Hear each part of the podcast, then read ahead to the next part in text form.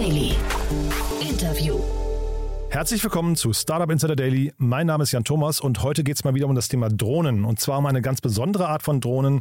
Ich spreche mit Ulrich Amberg, er ist der CEO von Swiss Drones und das Unternehmen produziert Drohnen, die eigentlich genauso aussehen und sich genauso verhalten wie Hubschrauber, auch deren Einsatzgebiete teilweise übernehmen sollen. Ein ziemlich abgefahrenes Thema. Das Unternehmen hat gerade eine Finanzierungsrunde abgeschlossen, über die wir jetzt im Detail sprechen. Aber wir haben auch über den Markt gesprochen und natürlich über die Abgrenzung der Marktbegleiter, also andere Drohnenanbieter oder auch zum Beispiel Unternehmen, die aus dem Weltall Überwachungskameras auf die Erde leiten. Also da gibt es ein paar Überschneidungen. Das haben wir, glaube ich, gemeinsam ziemlich gut aufgedröselt. Ist ein sehr spannendes Gespräch geworden. Deswegen freut euch jetzt auf Ulrich Amberg, den CEO von Swiss Drones. Startup Insider Daily. Interview. Cool, ja, ich freue mich sehr. Ulrich Amberg ist hier, der CEO von Swiss Drones. Hallo Ulrich. Hallo. Ja, freue mich sehr, dass wir sprechen. Cooles Thema habt ihr da. Bin sehr gespannt, was du mir darüber erzählen kannst, weil ich kenne so Drohnen immer wieder mal, haben wir hier das Thema, aber ihr habt ja, glaube ich, ihr habt einen besonderen Ansatz, finde ich, ne? Ja, es ist, denke ich, die nächste, das Marktsegment mit dem größten Potenzial wahrscheinlich in der ganzen unbemannten Luftfart. Am oberen Ende, sage ich jetzt mal, vom Spektrum. Große Drohnen, man hat ja landläufig unter Drohnen, stellt man sich meistens etwas anderes vor, vielleicht als die Produkte, die wir herstellen und betreiben. Das sind unbemannte Hubschrauber, auch mit dem Zweck, wirklich bemannte Hubschrauber zu ersetzen. Und in der Größenordnung, damit man sich eine Vorstellung machen kann, Abfluggewicht 100 plus minus 100 Kilogramm, 3 Meter Dimension, Nutzlasten von 30, 40 Kilo, Langstrecken, großräumige Einsätze über die Sichtweite hinaus, ist auch ein regulatorisches Thema an der Stelle und mit einem Radius von 50, 100 Kilometern. Also natürlich dann wirklich eine ernsthafte Anwendung, die jetzt nicht unbedingt dem landläufigen Bild entspricht von einer Drohne oder was man sich unter einer Drohne normalerweise vorstellt, was ja doch wesentlich kleiner ist meistens und auch eher im Nahfeld, sage ich mal, im kleinräumigen Einsatz dann angewendet wird.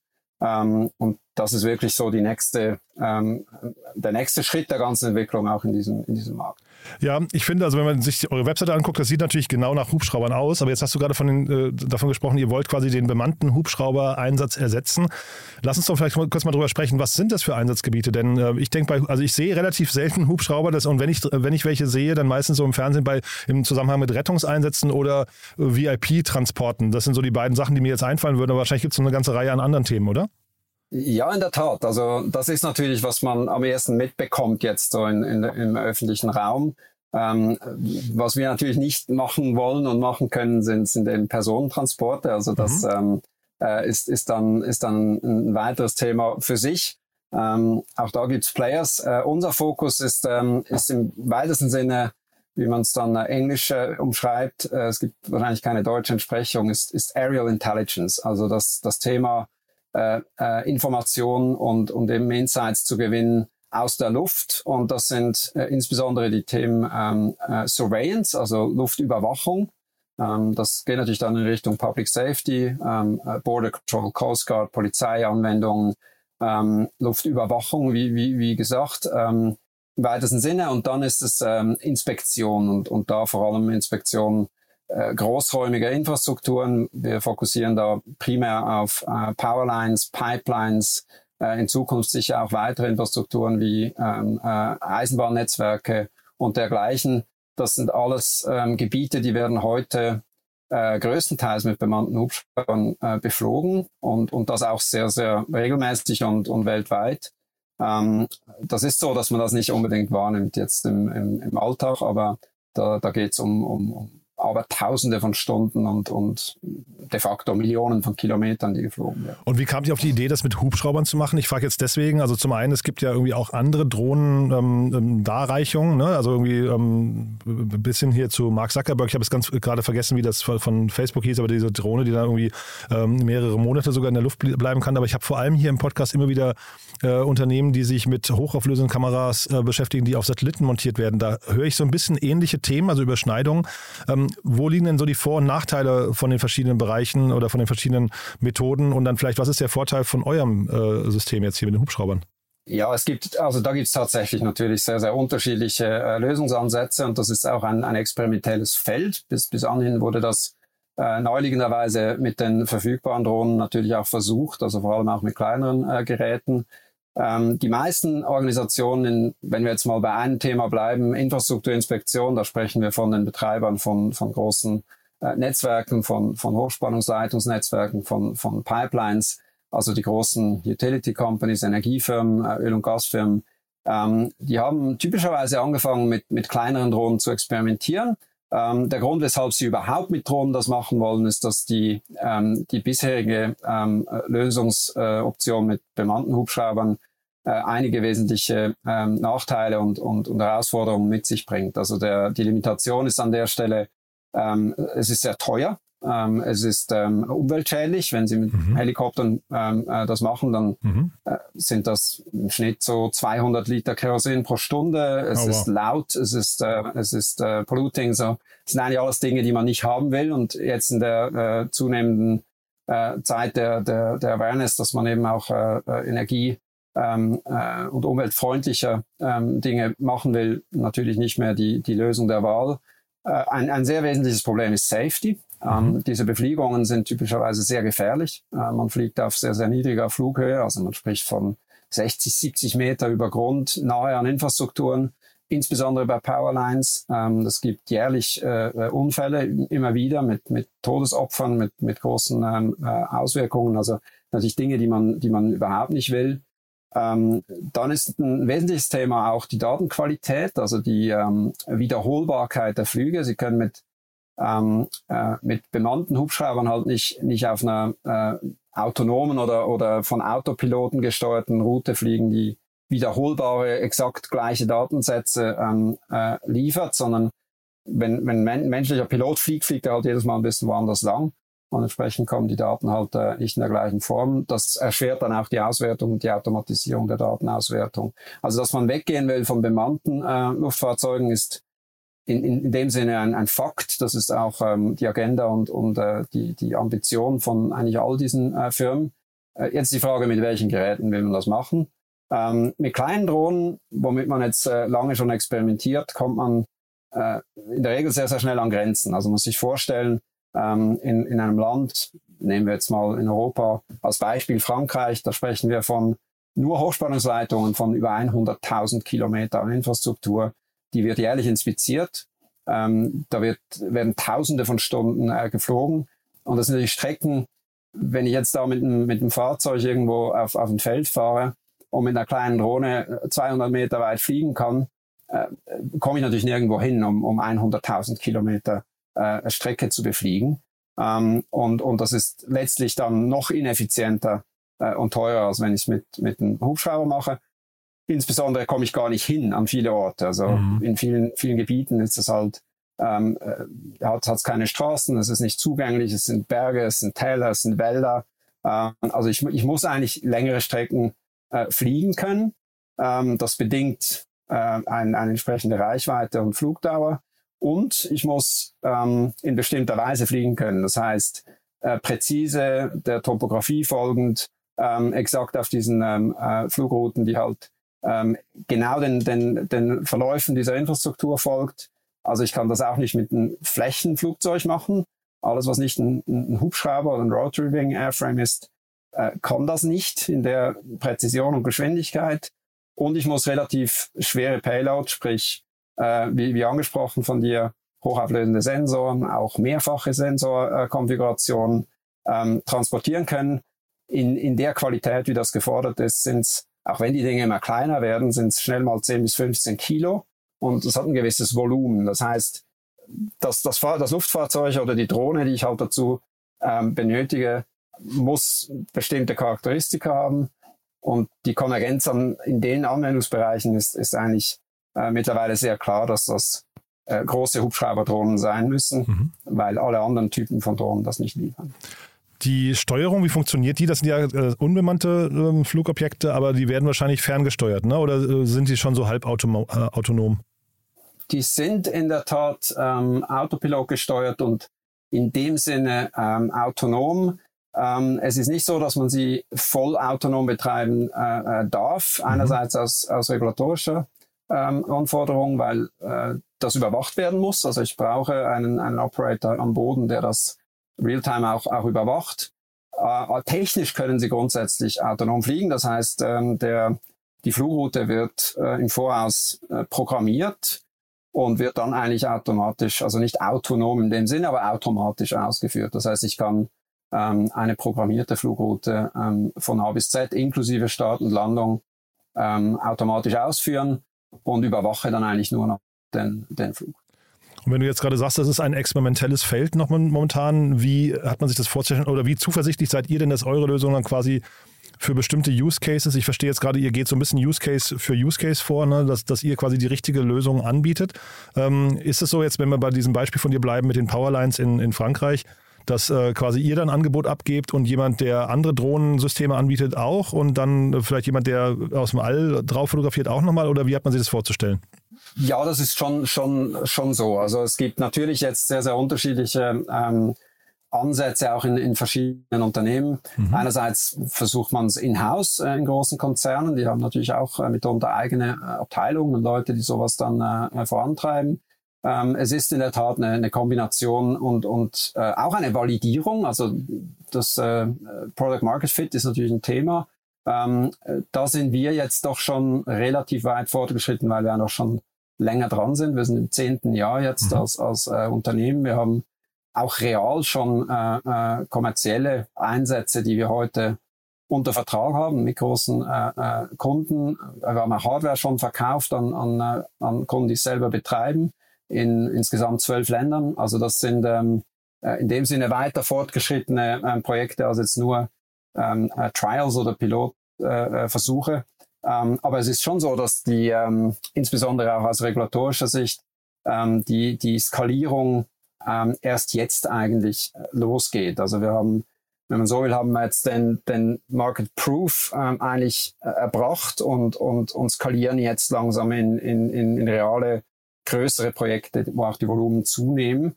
Aber es gibt nach wie vor natürlich unterschiedliche Lösungsideen und auch zum gewissen Grad eine komplementäre Lösungslandschaft, die nicht nur jetzt mit Drohnen alle Probleme löst. Es wird weiterhin Dinge geben, die man mit Hubschraubern macht. Es wird auch weiterhin andere Dinge geben, die man teilweise mit kleineren oder anderen Drohnen löst oder auch zum Teil sogar manuell, also es gibt in dem Bereich auch den Ansatz, halt Begehungen zu machen, also da wandern jetzt tatsächlich Leute irgendwo tagelang umher und schauen sich die Dinge an. Das ist ist ein relativ weites Feld. Ist das hinterher vor allem auch ein Preisthema? Also vielleicht kannst du mal das sieht sehr teuer aus, also zum einen sieht es sehr teuer aus für euch in der Entwicklung, ne? Weil Hardware ist, glaube ich, das sieht man ja auch bei den ganzen Volocoptern dieser Welt oder Liliums, da fließen ja sogar Milliardenbeträge zum Teil rein. Aber ist es auch im Verkauf hinterher ein Preisthema? Ja, natürlich. Also ein wesentlicher Punkt ist natürlich Total Cost of the Use Case. Also letztlich, was kosten mich die Outcomes? Nicht notwendigerweise jetzt das Gerät per se, sondern es ist ja Mittel zum Zweck, sondern letztlich dann aus Sicht der Kunden natürlich die Insights, also die Daten, die man tatsächlich gewinnt, sprich Maintenance Plans, Vegetationskarten und so weiter für Bewuchs und dergleichen. Das ist natürlich ein wesentlicher Einflussfaktor und wie immer in einer disruptiven Entwicklung wird das mit der Zeit effizienter. Es ist heute natürlich noch nicht so, dass wir jetzt hinkommen und das wesentlich günstiger machen am ersten Tag, als es bis anhin schon seit Jahrzehnten läuft. Aber da hat es einen gewaltigen Hebel dahinter, weil dem Moment, wo man das in Skala macht und dann eben auch weiter ausdehnt, wird es natürlich dann signifikant günstiger. Der Airframe an sich, das Produkt jetzt einfach um eine Vorstellung zu bekommen, eine Unit von so einem Helikoptersystem, wie wir es bauen in der aktuellen Version, kostet in der Größenordnung, je nach Konfiguration, sind natürlich dann Payloads und individuelle Sensoren und so weiter, aber schnell mal eine 500.000 Euro aufwärts. Kriegt ihr da auch so, das finde ich immer so spannend, so ein Subscription-Modell noch mit rein? Also man versucht ja in der Startup-Szene zumindest relativ häufig so irgendwie ne, dieses Nespresso- oder HP-Modell, dass man halt irgendwie sagt, man verkauft die Hardware günstig und dann hat man irgendwie so ein dauerhaftes Subscription- oder Service-Modell, also einen kalkulierbaren Revenue. Kriegt ihr das auch hin? Ja, da gibt's verschiedene Kanäle. Also einerseits ist natürlich das Thema, wenn ich sage jetzt mal, es gibt zwei hauptsächliche Marktkanäle. Das eine ist, es gibt Organisationen, die wirklich selbst diese Systeme betreiben.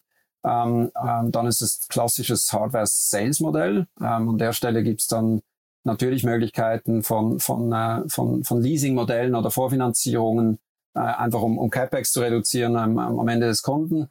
Aber das ist eigentlich das klassische Sales- und Maintenance-Modell. Mhm. Und dann gibt's vor allem im Bereich der privaten B2B-Kunden, also wird's eben Energiekonzerne, was ich vorhin beschrieben habe, grundsätzlich eher das Bedürfnis, das als Service zu kaufen, sprich den Betrieb und das Befliegen in dem Sinne gar nicht in-house zu machen.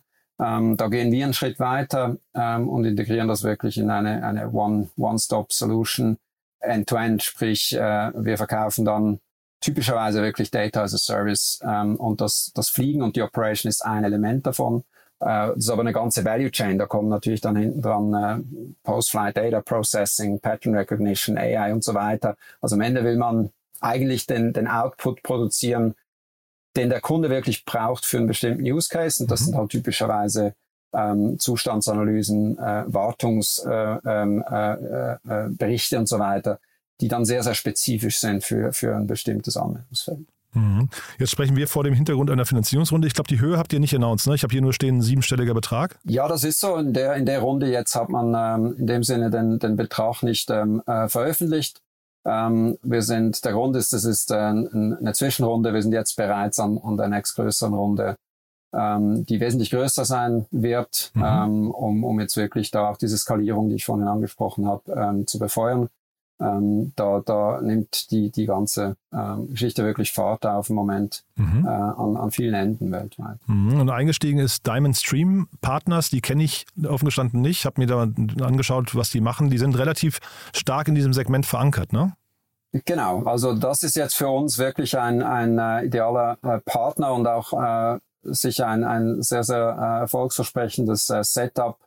Es ist natürlich ein Markt, der jetzt nicht, oder ein Segment dieses Marktes, das jetzt nicht so geläufig ist für viele Investoren wie Software as a Service in irgendeinem Consumer-Bereich, beispielsweise. Also wir haben da natürlich schon auch Bedarf, in diese Ökosysteme und in diese Netzwerke reinzukommen, auch mit Investoren, die jetzt nicht einfach generische VC-Finanzierungen machen, sondern halt in dem Bereich auch einerseits ein Know-how haben und einen eigenen Track-Record, und andererseits aber natürlich dann auch ein eigenes Netzwerk, was wiederum die Partnerschaften und die weiteren Finanzierungsrunden in Zukunft vereinfacht.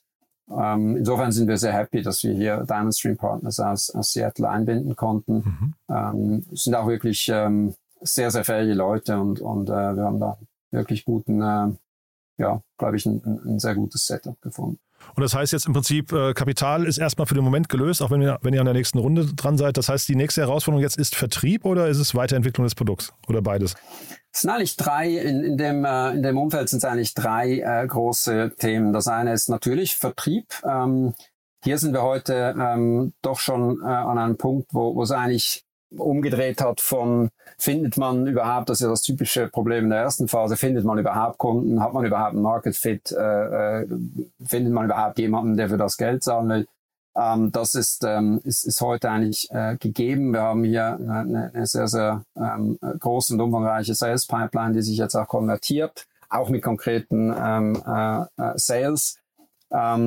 Das zweite ist Produktweiterentwicklung. Das ist natürlich ein hochinnovatives Feld. Also da gibt es wenig Möglichkeit zu rasten und nichts weiter zu machen. Und auch die Notwendigkeit, weitere Features und auch Safety-Features zu implementieren. Mitunter sind wir da an der vordersten Front der Möglichkeiten. Also was jetzt zum Beispiel als ein Beispiel das Thema Sense and Avoid betrifft, also im unbemannten Luftfahrtbereich ist einer der Holy Grails, ist das Thema Air Risk Management, also wie kann ich Kollisionen vermeiden im Luftraum während des Fluges. Wir fliegen ja lange Strecken im öffentlichen Luftraum und im Prinzip müssen die Systeme all die Möglichkeiten, die halt ein Pilot hat, der tatsächlich im Flugzeug sitzt und auch rausguckt, im Falle von Sichtflug, muss natürlich automatisiert werden und ersetzt werden von Systemen, die gleichzeitig relativ stark miniaturisiert werden müssen, dass sie überhaupt in so einem Fluggerät zur Anwendung kommen können. Das auch global ist die Entwicklung wirklich am vordersten Ende. Wir sind da noch nicht am Punkt, wo man einfach irgendwelche Sensoren einkauft und einbaut und dann erfüllt es diesen Zweck. Also da sind wir laufen natürlich dran, weitere Produktinnovationen zu implementieren. Und in Zusammenhang damit, das ist der dritte Bereich, ist es Regulation. Das ist ein reguliertes Business, sprich es ist letztlich genauso reguliert wie die bemannte Luftfahrt. Es gibt ja nur einen Himmel, wenn man so will. Also wir sind da nicht auf einem separaten Planeten unterwegs, nur weil es unbemannt ist, sondern die unbemannten Flugsysteme müssen sich ja integrieren in die gleichen Lufträume wie die bemannte Luftfahrt. Und all diese Dinge, die damit einhergehen, sind reguliert. Also wenn man das entsprechend nicht die Genehmigungen und Zertifizierungen erlangt, fliegt man nicht. Also das ist ein großer Treiber, der natürlich auch die Produktentwicklung mit betrifft, weil gewisse Dinge halt technisch nachgewiesen werden müssen, dass man sie überhaupt bewilligt bekommt. Super. Also klingt wirklich sehr, sehr spannend, muss ich sagen. Haben wir für den Moment was Wichtiges vergessen? Wahrscheinlich sucht ihr Mitarbeiter, ne? Nehme ich mal an. Das ist ja nach einer Finanzierungsrunde immer so ein großes Thema. Das ist so, ja. Also wir haben auf LinkedIn und in den üblichen Kanälen auch diverse Profile ausgeschrieben. Insofern ja. Auch remote, das ist vielleicht wichtig. Ja, remote oder weil ihr sitzt in der Schweiz, ne? Das muss man dazu sagen. Ja, logischerweise hört man am Namen. Teils ne? Remote, teils mehrheitlich in der Schweiz. Es ist halt doch auch ein physisches Business. Also einige der Rollen, die wir jetzt suchen, sind halt Engineering bezogen und das bedingt schon auch physische Nähe. Wir haben aber einige Stellen auch international, die ausgeschrieben sind. Insofern gerne auch in individuelle Bewerbungen, wenn jetzt jemand Interesse hat aufgrund dieses Podcasts, dann gerne melden. Super. Ulrich, hat großen Spaß gemacht, muss ich sagen. Haben wir irgendwas Wichtiges vergessen aus deiner Sicht? Nö, ich glaube, wir haben einen guten Überflug hingekriegt. Im wahrsten Sinne des Wortes, genau. Ja, vielen Dank für die Plattform und die Gelegenheit. Na klar. Super, dann würde ich sagen, wir bleiben in Kontakt. Wenn es Neuigkeiten gibt bei euch, sag gerne Bescheid, ja? So machen wir es, alles klar. Und ich höre raus, vor allem, wenn jemand jetzt sagt, das klingt spannend als Investor, ihr seid gerade dabei, die neue Runde zusammenzustellen. Das heißt, man kann sich da auch proaktiv melden, logischerweise. Ja, gerne. Absolut, ja. Cool. Die Tür ist offen. Perfekt. Ulrich, lieben Dank und bis zum nächsten Mal, ja? Alles Gute. Jo, gerne. Danke dir. Ciao. Ciao, Jan. Startup Insider Daily, der tägliche Nachrichtenpodcast der deutschen Startup-Szene.